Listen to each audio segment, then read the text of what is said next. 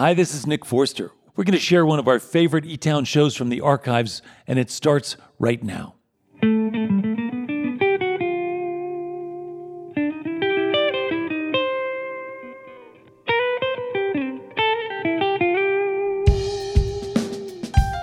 Live from E Town Hall in the foothills of the Rocky Mountains, it's E Town with this week's guests from Portland, Oregon, Caleb Klauder and Reeb Willms. Interview guests Nona Yehia. And from Clarksdale, Mississippi, Christone Kingfish Ingram. I'm Helen Forster. Join me now in welcoming Nick Forster.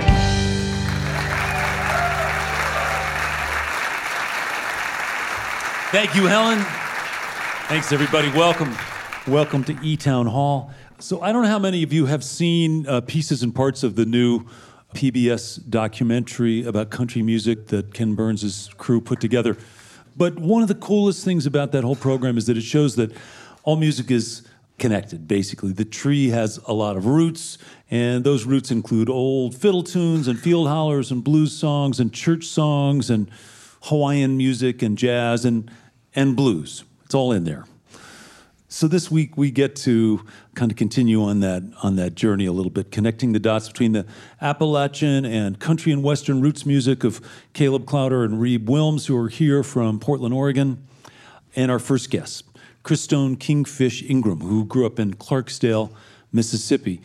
He started playing music as a kid, first drums and then bass and then guitar. His his mother and dad encouraged him, even took him to a um, the local blues museum where there was a program to get some guitar instruction from when he was little, and he took to it right away and he practiced all the time.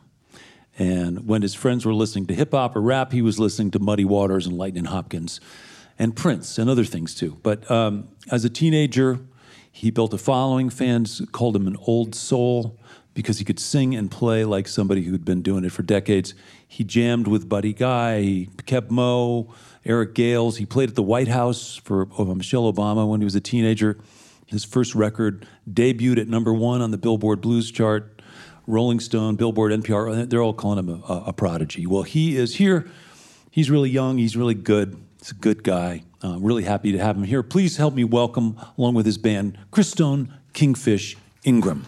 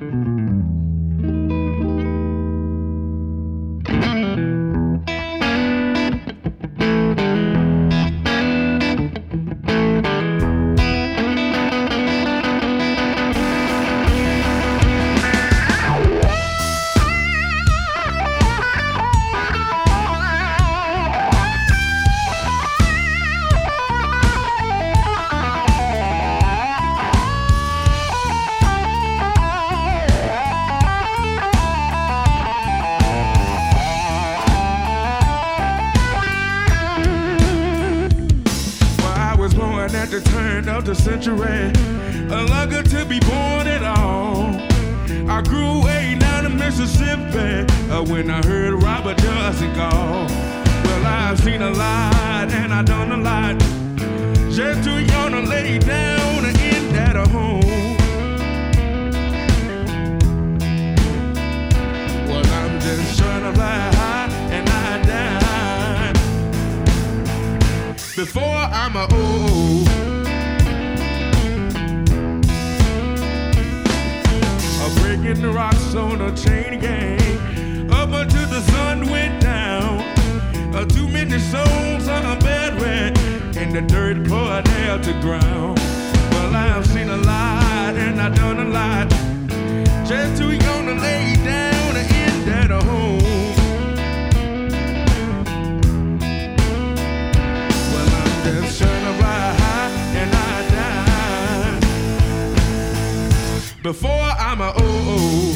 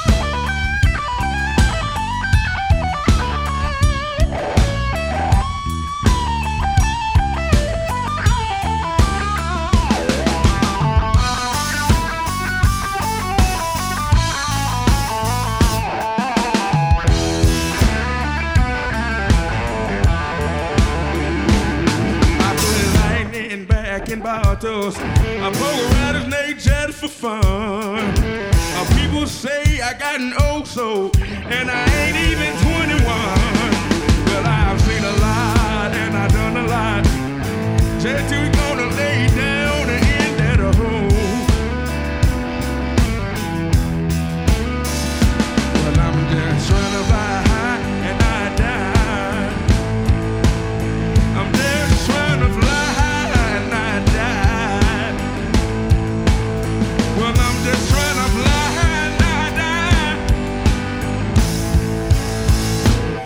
I'm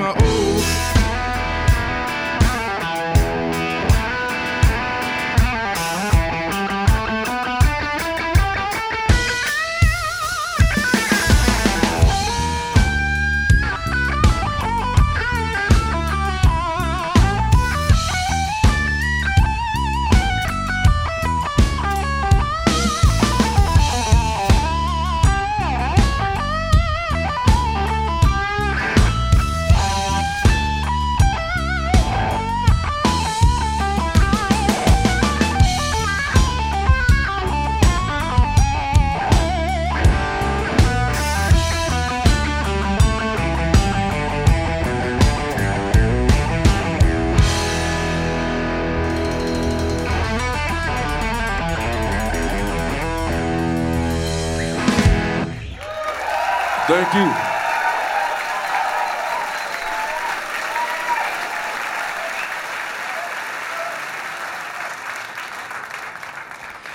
Christone, Kingfish Ingram, welcome to E Town. Uh, thank you for having me, man. I appreciate it. You Thank are a soulful player and a soulful singer. Thank you. And uh, you've been writing songs about that. I know you there's a song on your record called Been Here Before. Have people been telling you that, that you're an old soul? Pretty much. Yeah. yeah. Now, um, I'm assuming that you grew up in a musical household and you probably sang in church. Oh yes, sir. Yes, Yeah. sir. My mom sings, and on her side of the family, uh, all of my uncles and aunts, they, you know, all of them preach in church and they sing in the choir and they all play guitar. So she was taking me around them a lot, and you know, around an early age, you know, to like different gospel programs and stuff. Yeah. So they were pretty much like my first inspiration. You know. I should mention that your mom has a great name, Princess Pride. and she's Charley Pride's first cousin. Yep. Yeah. First cousin. Yeah, that's wild. And um, so it was singing and more of a gospel scene than a country scene, what you were listening to when you were a kid. Yeah.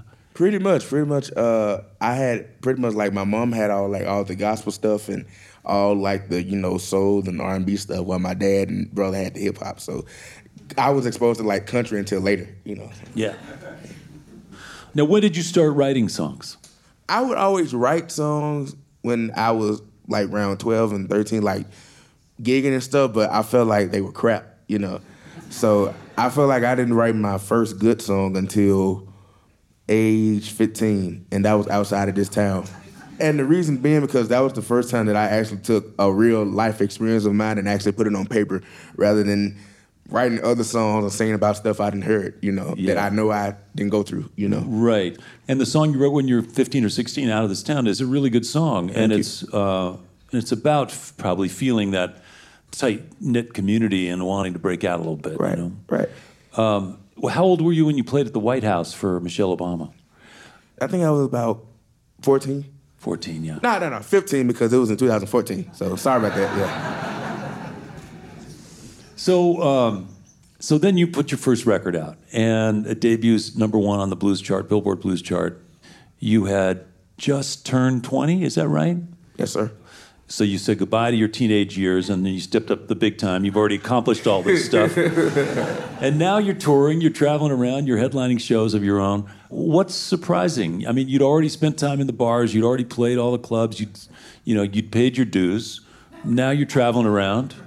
Um, what's surprising to you? I mean, honestly, put all of it in a nutshell, I didn't think all of this was going to come fast, you know, from the, you know, album, you know, debuting at number one and everyone loving it. It's just, I felt like one day it was going to come, but I didn't think it was going to come this early. So, you know, honestly, so with all, you know, long story short, all of it's overwhelming. Yeah. Yeah, so- Well, you're up to the challenge, man. You sound great. You really play amazingly. And I should mention, especially for our radio audience, um, you're a big guy and you've struggled with your weight since you were a younger person. and we hope that you're doing well and you're healthy and all that stuff is working out. Is that okay? Is it is it okay? Actually, actually, since you said that, I want to clarify. I just became a pescatarian like the day the album came out, and I've actually gone down in my weight. Like this is a four X shirt. I used to wear six X, so I don't know where I'm at now, but I know I'm I've gone down tremendously in like the last couple of months since May. So yeah. That's great. Meanwhile, we'll uh, we'll get back to music. Welcome back to E-Town, if you would, Christone, Kingfish, Ingram, along with his band.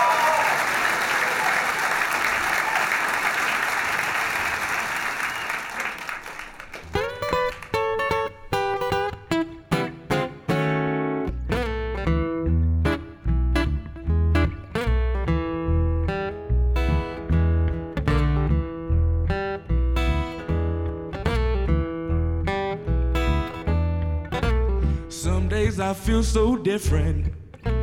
It's like I don't fit in. Some kids like the greatest hits, but I like guitar slim. See your grandma singing,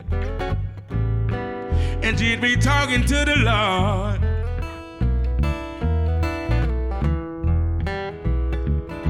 Well, I can still hear grandma saying, uh, here before.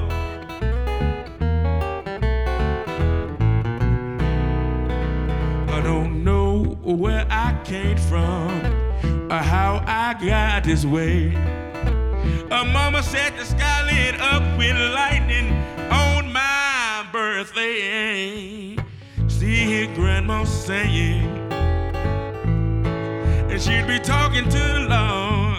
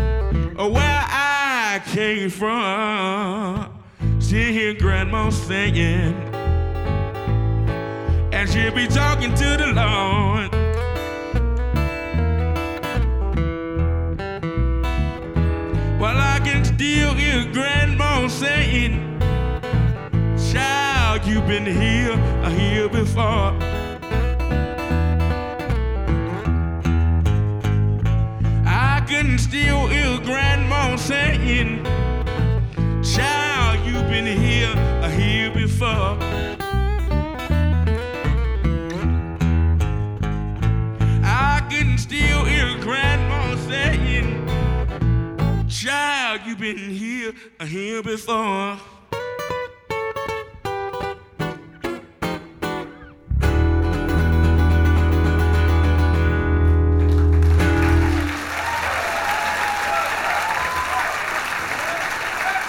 That's Christone, Kingfish, Ingram from Clarksdale, Mississippi, along with Paul Rogers on the bass and Joe Eagle on the drums. The record is called Kingfish, out on Alligator Records. These guys are going to be back later on, play some more music. Your visit to E Town is made possible in part by the Scientific and Cultural Facilities District, or SCFD, one of the largest cultural funding mechanisms in the United States, supporting nearly 300 organizations in the greater Denver area. As a reminder, for your viewing pleasure, there are over 2,000 videos on the E Town YouTube channel, where you can also subscribe in order to stay up to date with our latest offerings. And if you'd like to join us as we wrap up our 2023 season, we're doing a special show taping at Mackey Auditorium in Boulder on December 14th. It'll feature musical guest Madison Cunningham and Rufus Wainwright. To find out more or to buy tickets to attend, visit our website, etown.org. You're listening to eTown.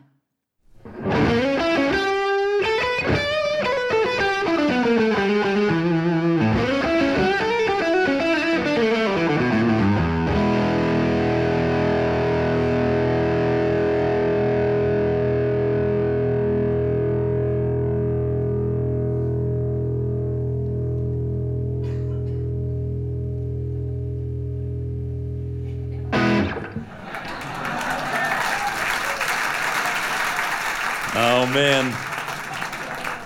Christone, Kingfish, Ingram, he gets a great sound.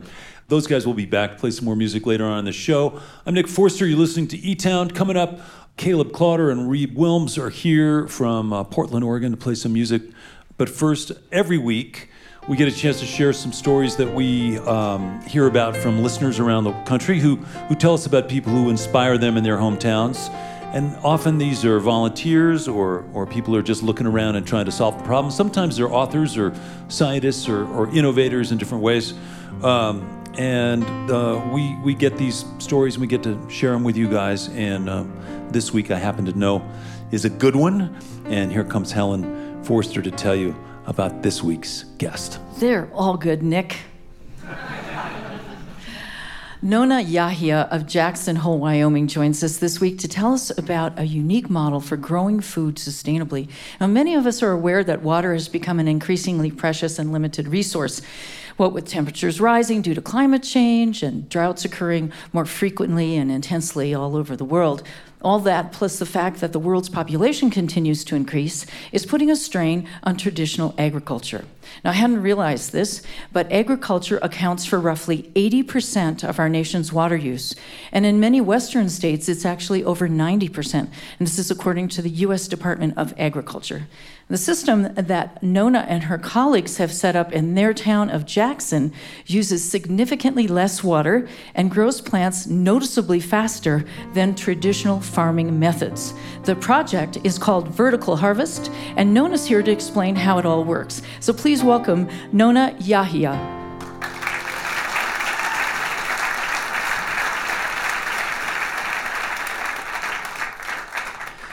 Hey, Nona, thanks for joining us. Thank you, Nick. It's so great to be here in beautiful E Town Hall. Oh, thanks. well, it's not too shabby in, in Jackson, Wyoming either, so thank you for making the trip. No, it's not. Um, but well, tell us, I know not all of our listeners have been to Jackson. Why don't you tell us a little bit about the town? It's an incredibly beautiful place. In the winter, it's about 15,000 people. In the summer, the population rises to about 3 million because of Yellowstone National Park. Wild. And we're the gateway to that park. And so, one of the things that I love about Jackson is it's also a burgeoning foodie scene. Yeah. And I love participating in that. So the uh, the long winter means not exactly uh, a gardener's delight. No, not So- at all. But you came up with some cool ideas. What motivated you to start this project? Well, none of us, you know, set out to be vertical farmers. Right. I'm an architect by trade, and I really got involved with architecture because at its best, it can be a vehicle for social impact and change. Mm-hmm. And it can really reflect a community's values. And so I was looking for projects like that. And we conceived of the idea in 2008. And if you recall where we were at that Right, point, yeah. there wa- architecture wasn't a vehicle for much of anything. there weren't Yeah. many architectural projects to be had because of the recession. My co founder was a sustainability consultant, and she was acutely aware of the fact that we import most of our food because of our incredibly short growing season. So we get our food from California, Mexico, Florida. And so she was looking for a way that we could create a local source of food in our community. And I had been working on a residential scale greenhouse uh, that would last the Wyoming winter. She asked me to help. So we came together, we brought our talents together, Yeah. and we started looking for a location. And that's really how it all got started. And tell us what vertical farming is all about.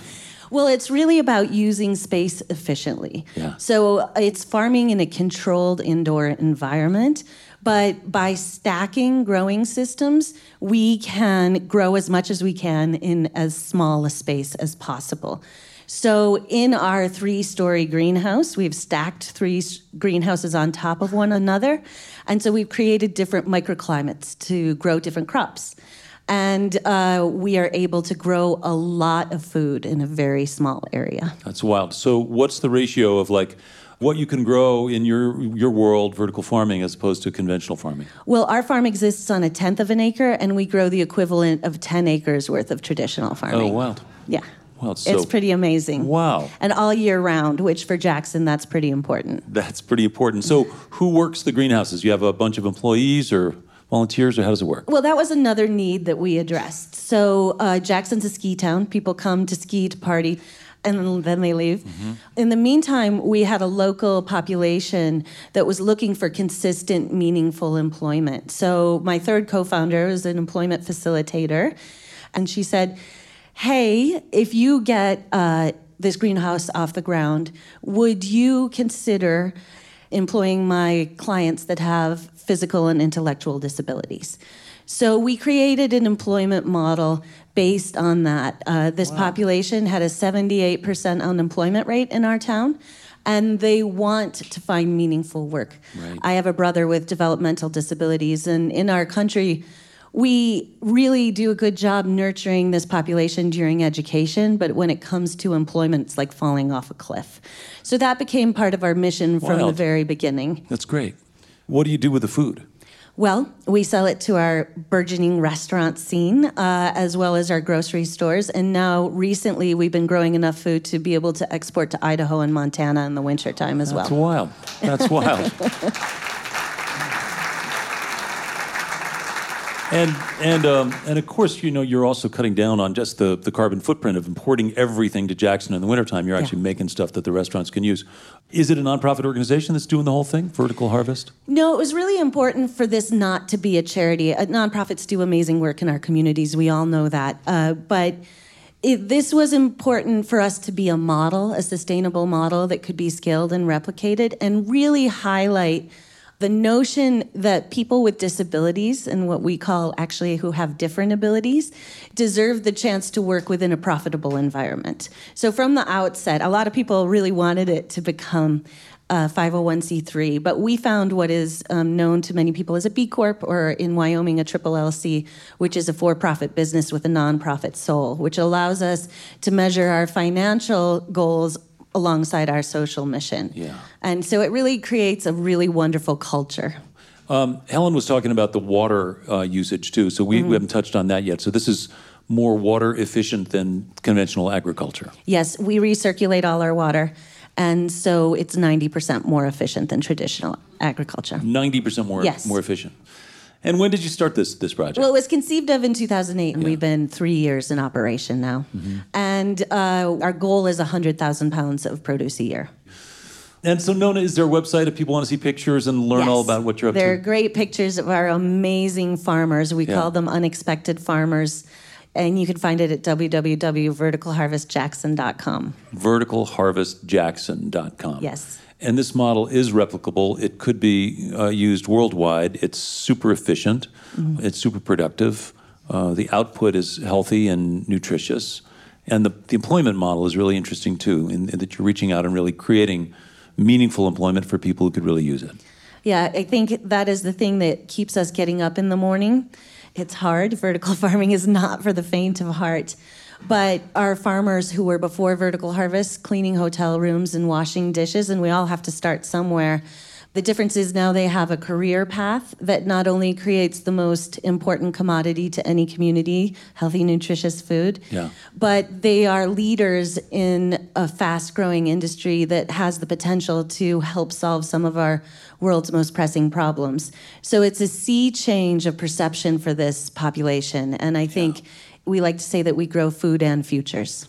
Oh, that's great. Nona, thank you so much for sharing your story about Vertical Harvest. Once again, that's Nona Yehia from Vertical you. Harvest.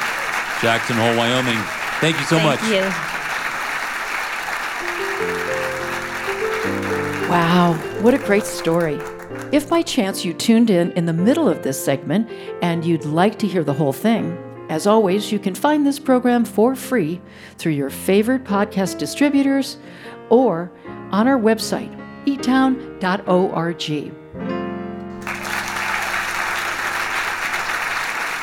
Thank you, Helen. Thank you, Nona. Vertical Harvest.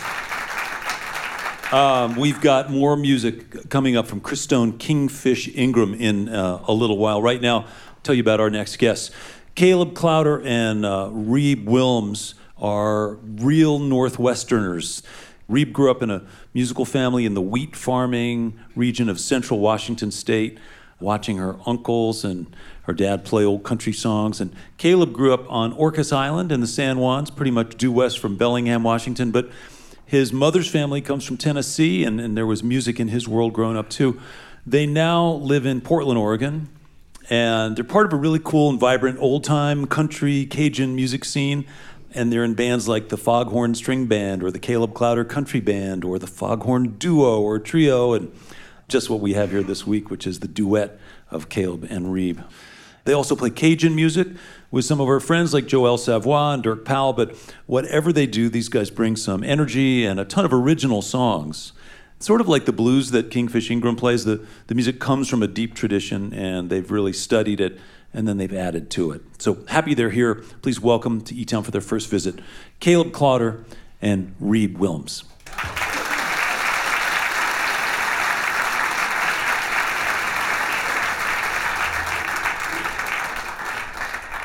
Thank you. We're going to start with some Buck Owens for you. This one's called There Goes My Love. And we're going to get the E tones to back us up.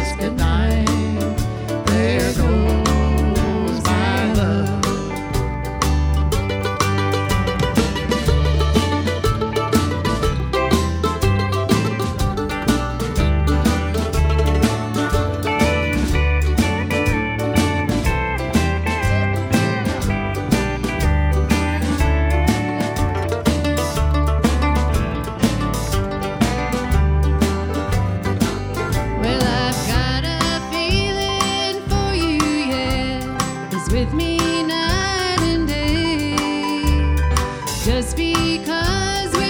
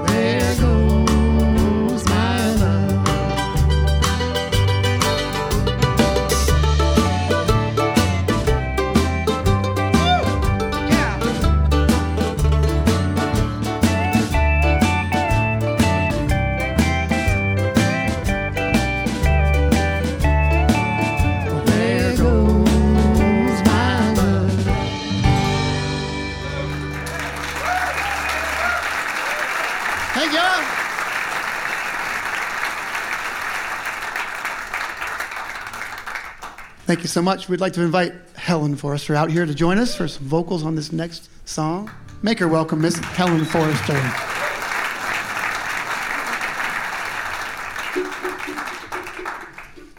Well, uh, like Nick said, we do like to go down to Louisiana quite a bit and play with uh, some of our friends down there, like Joel Savoy and Jesse Leger, and we've played with Dirk Powell quite a bit down there, and a lot of friends down there.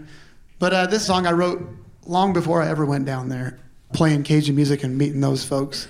It's called New Shoes. One, two, three.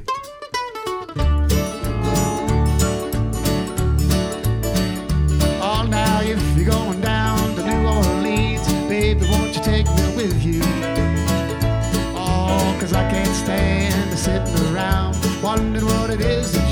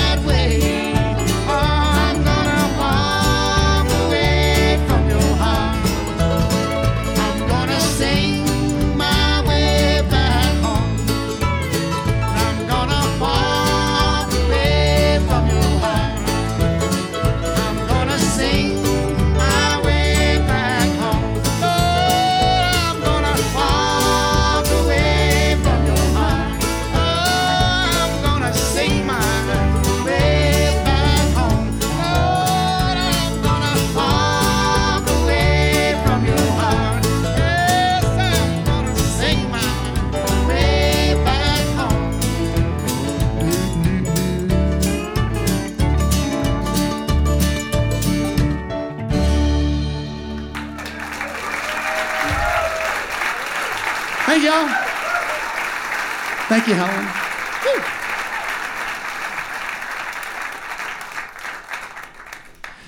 Caleb Klauder and Reeb Willms. Welcome to E Town. Um, so it's so cool. Your music sounds old, but it isn't a lot of times. So tell me a little bit about writing songs in the tradition so that it'll actually, you know, fool people into thinking it's an old song when it's not.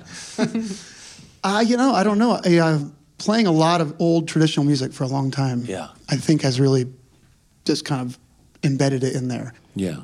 Um, Reeb, I know you grew up in the right smack dab in the middle of the Washington state, That's right. up on a plateau, wheat growing plateau. Mm-hmm. Has your family been there for a long time? Well, I'm the fourth generation on our farm. Yeah. My great grandmother grew up just over the hill, so I think we've been there longer, but Been there a while, yeah. on our farm anyway. And um, and music in your family, right? yeah, And so when you're growing up, and um, and, and I, I have a sort of Little House on the Prairie picture in my mind, but I'm sure it's wrong. Um, but wasn't quite that wholesome, but yeah, nearly, nearly as wholesome. nearly as wholesome. But I imagine there's some uh, there's some get together at the end of a long day's work, and people pull out the mandolins and fiddles and guitars and banjos and sing and play. Yeah, I think that's true. I wish I'd been around to see my great uncles and grandpa play. I don't know what kind of music they played. I imagine it was some kind of pop at the time. You, you have their instruments, though, right? You I have do, a couple of their instruments, yeah. And you know, my my dad and uncles play when they get together, and Yeah. they they've always been singers. They love to sing, and they love to sing harmony. They all play guitar. They all learned how to play on their own. They started with a baritone ukulele and taught themselves how to play, and then Yeah. moved on to guitars. So It's it's cool and it's it's rare. I don't know how many people. Raise your hand if you grew up in a house where everybody at the end of the day played music. Mm-mm, I don't. Yeah. No, I don't. I'm not seeing it. Yeah. So It is rare, That's yeah. that's uh, that's pretty cool. And and Caleb, you're out there on Orcas Island. Yeah. That's a statement to It's be a- from Orcas Island. It's a long ways away. It's, I mean, it's my mom's from Knoxville. My dad was from southern part of New Jersey, and they uh, they just needed to get out of the East Coast, get out, you know, move away. And they looked over in, in Alaska. They looked up and down the West Coast. They even looked over in New Zealand. They said, and they settled on Orcas Island. Yeah. And what about music? You've got the Tennessee roots on your mom's side, and Yeah. the uh, Mom Bruce Springsteen, New Jersey roots on your dad's side. yeah, yeah, I got all mixed up, didn't I? Um, my mom doesn't play at all. My mom's side doesn't really play any music that I know of. My dad played the trumpet, and his mom played piano. Wow. So I didn't really get it in the house at all. So tell us a little bit about the scene in Portland because you've got these bands.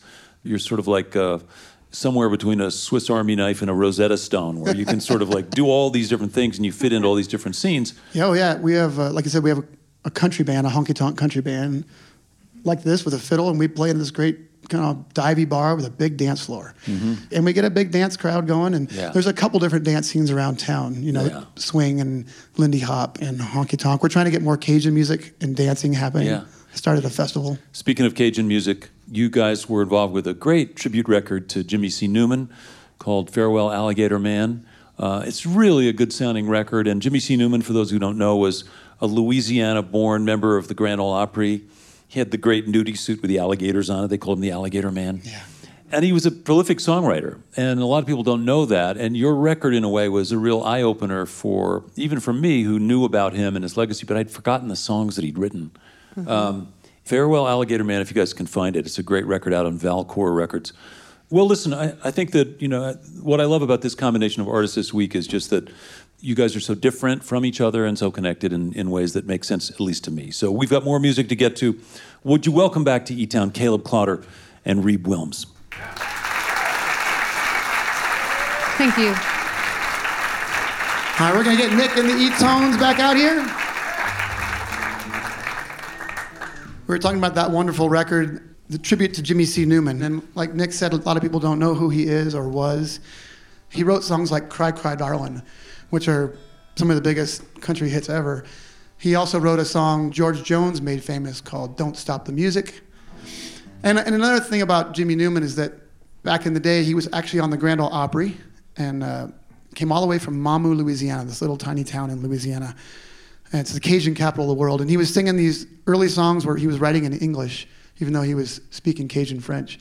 And he got all the way to the Grand Ole Opry. What a huge feat for a guy from Mamou, Louisiana. Long story short, here's a song that he wrote back in the early days called You Didn't Have to Go. And it's just showcasing his beautiful lyrics and songwriting. I think his old country songs are some of the great examples of where Cajun music and country music mix and influence each other. So here's one of those songs. Oh, you didn't have to go.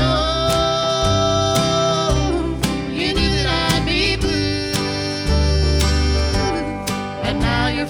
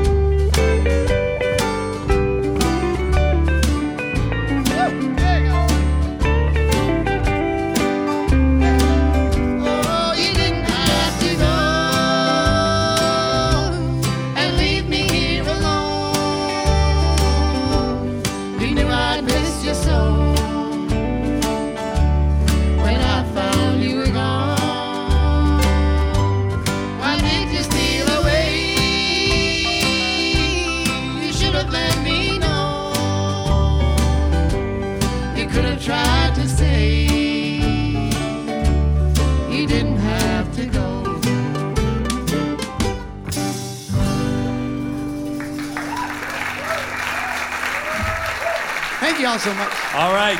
Thank you. Caleb Klauder, Reeb Willms. The record is called Innocent Road out on West Sound Records, along with E-Tone's Chris Engelman, Christian Teal, Ron Jolly, and Helen Forster. Thank you. Caleb and Reeb. This portion of E Town is made possible by the Bohemian Foundation, building stronger communities through the bohemian qualities of creativity and imagination. On the web at bohemianfoundation.org. And by our diverse family of NPR affiliates and community stations, plus college and commercial stations, as well as our international stations and podcast subscribers worldwide. Thank you for your continued support.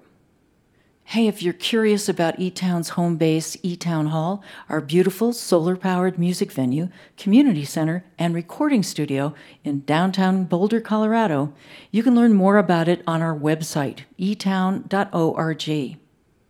You're listening to E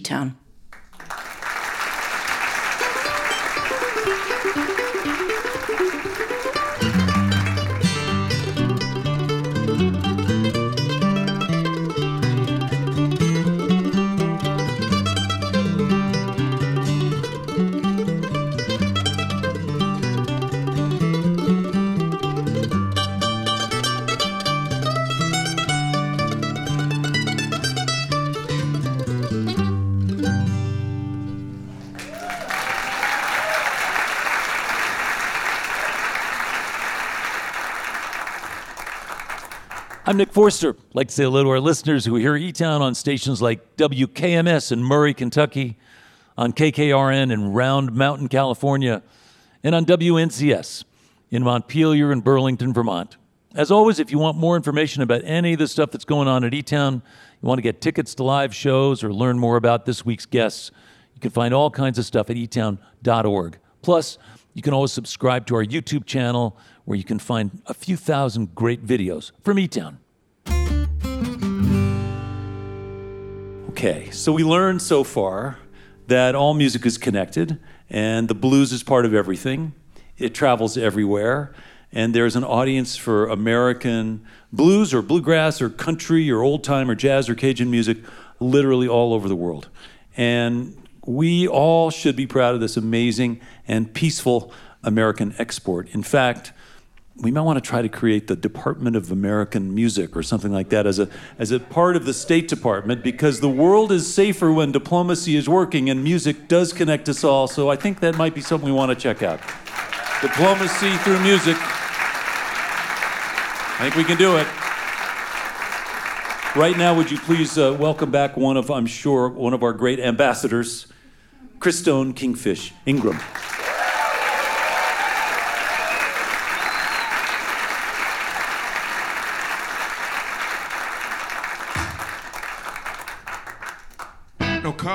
My breakfast. No butter on my roll. I ain't got a drop of milk for the cornflakes in my bowl. Well, I'm all fresh out. Said I'm all fresh out. Ain't had no loving since the day, since the day went away. I'm all fresh out.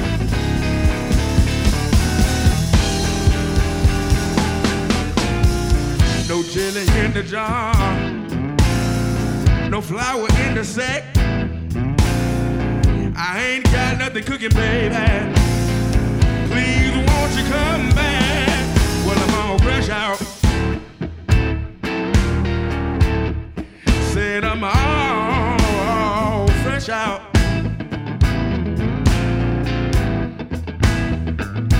Ain't had no loving since the day, since the day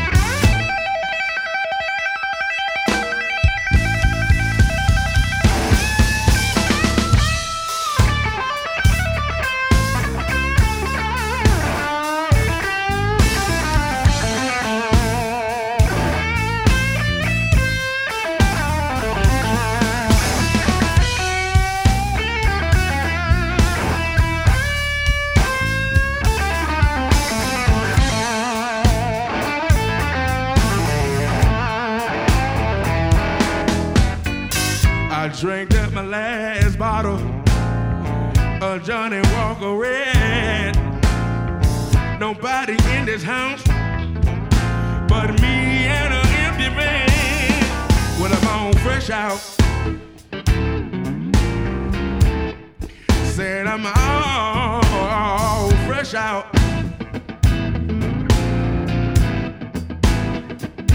Ain't had no loving since the day, since the day you went away. Said I'm all fresh out.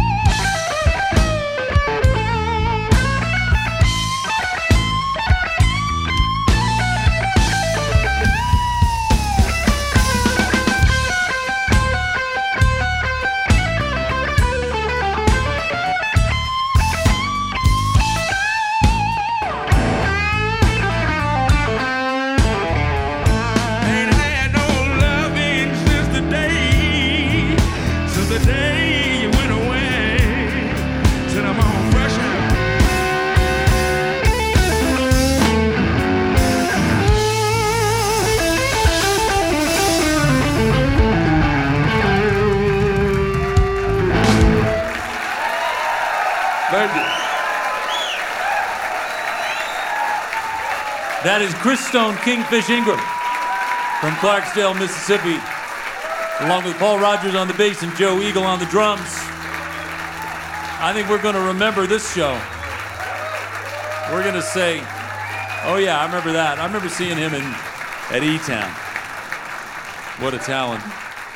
We're going to do one more song and get everybody out here on stage. I want to thank all our guests. Um, I want to thank our interview guest, of course, Nona Yehia was here with Vertical Harvest from Jackson, Wyoming, telling us about super efficient farming practices that she's launching. Uh, thanks to Caleb Klauder and Reeb Willms from coming out from Portland, Oregon. Thanks to the E-Tones and Helen Forster, and thanks to Christone Kingfish Ingram and his band. So um, we always we always have a great puzzle when we're thinking about what song we're going to do at the end, right? And so continuing in our theme of all music is connected and it's all shares the common roots. We found Jimmy Reed and Bill Bill Monroe, and we're this is a little mashup. I'm Nick Forster. Hope you can be with us next week right here in E-Town. Hey, on the road is it won't be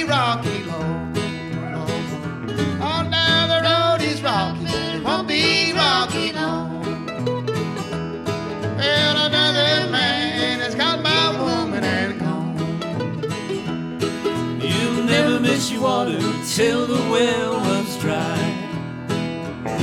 You'll never miss your water till the well runs dry. You'll never miss your woman until she says goodbye. I don't believe, oh, believe, believe.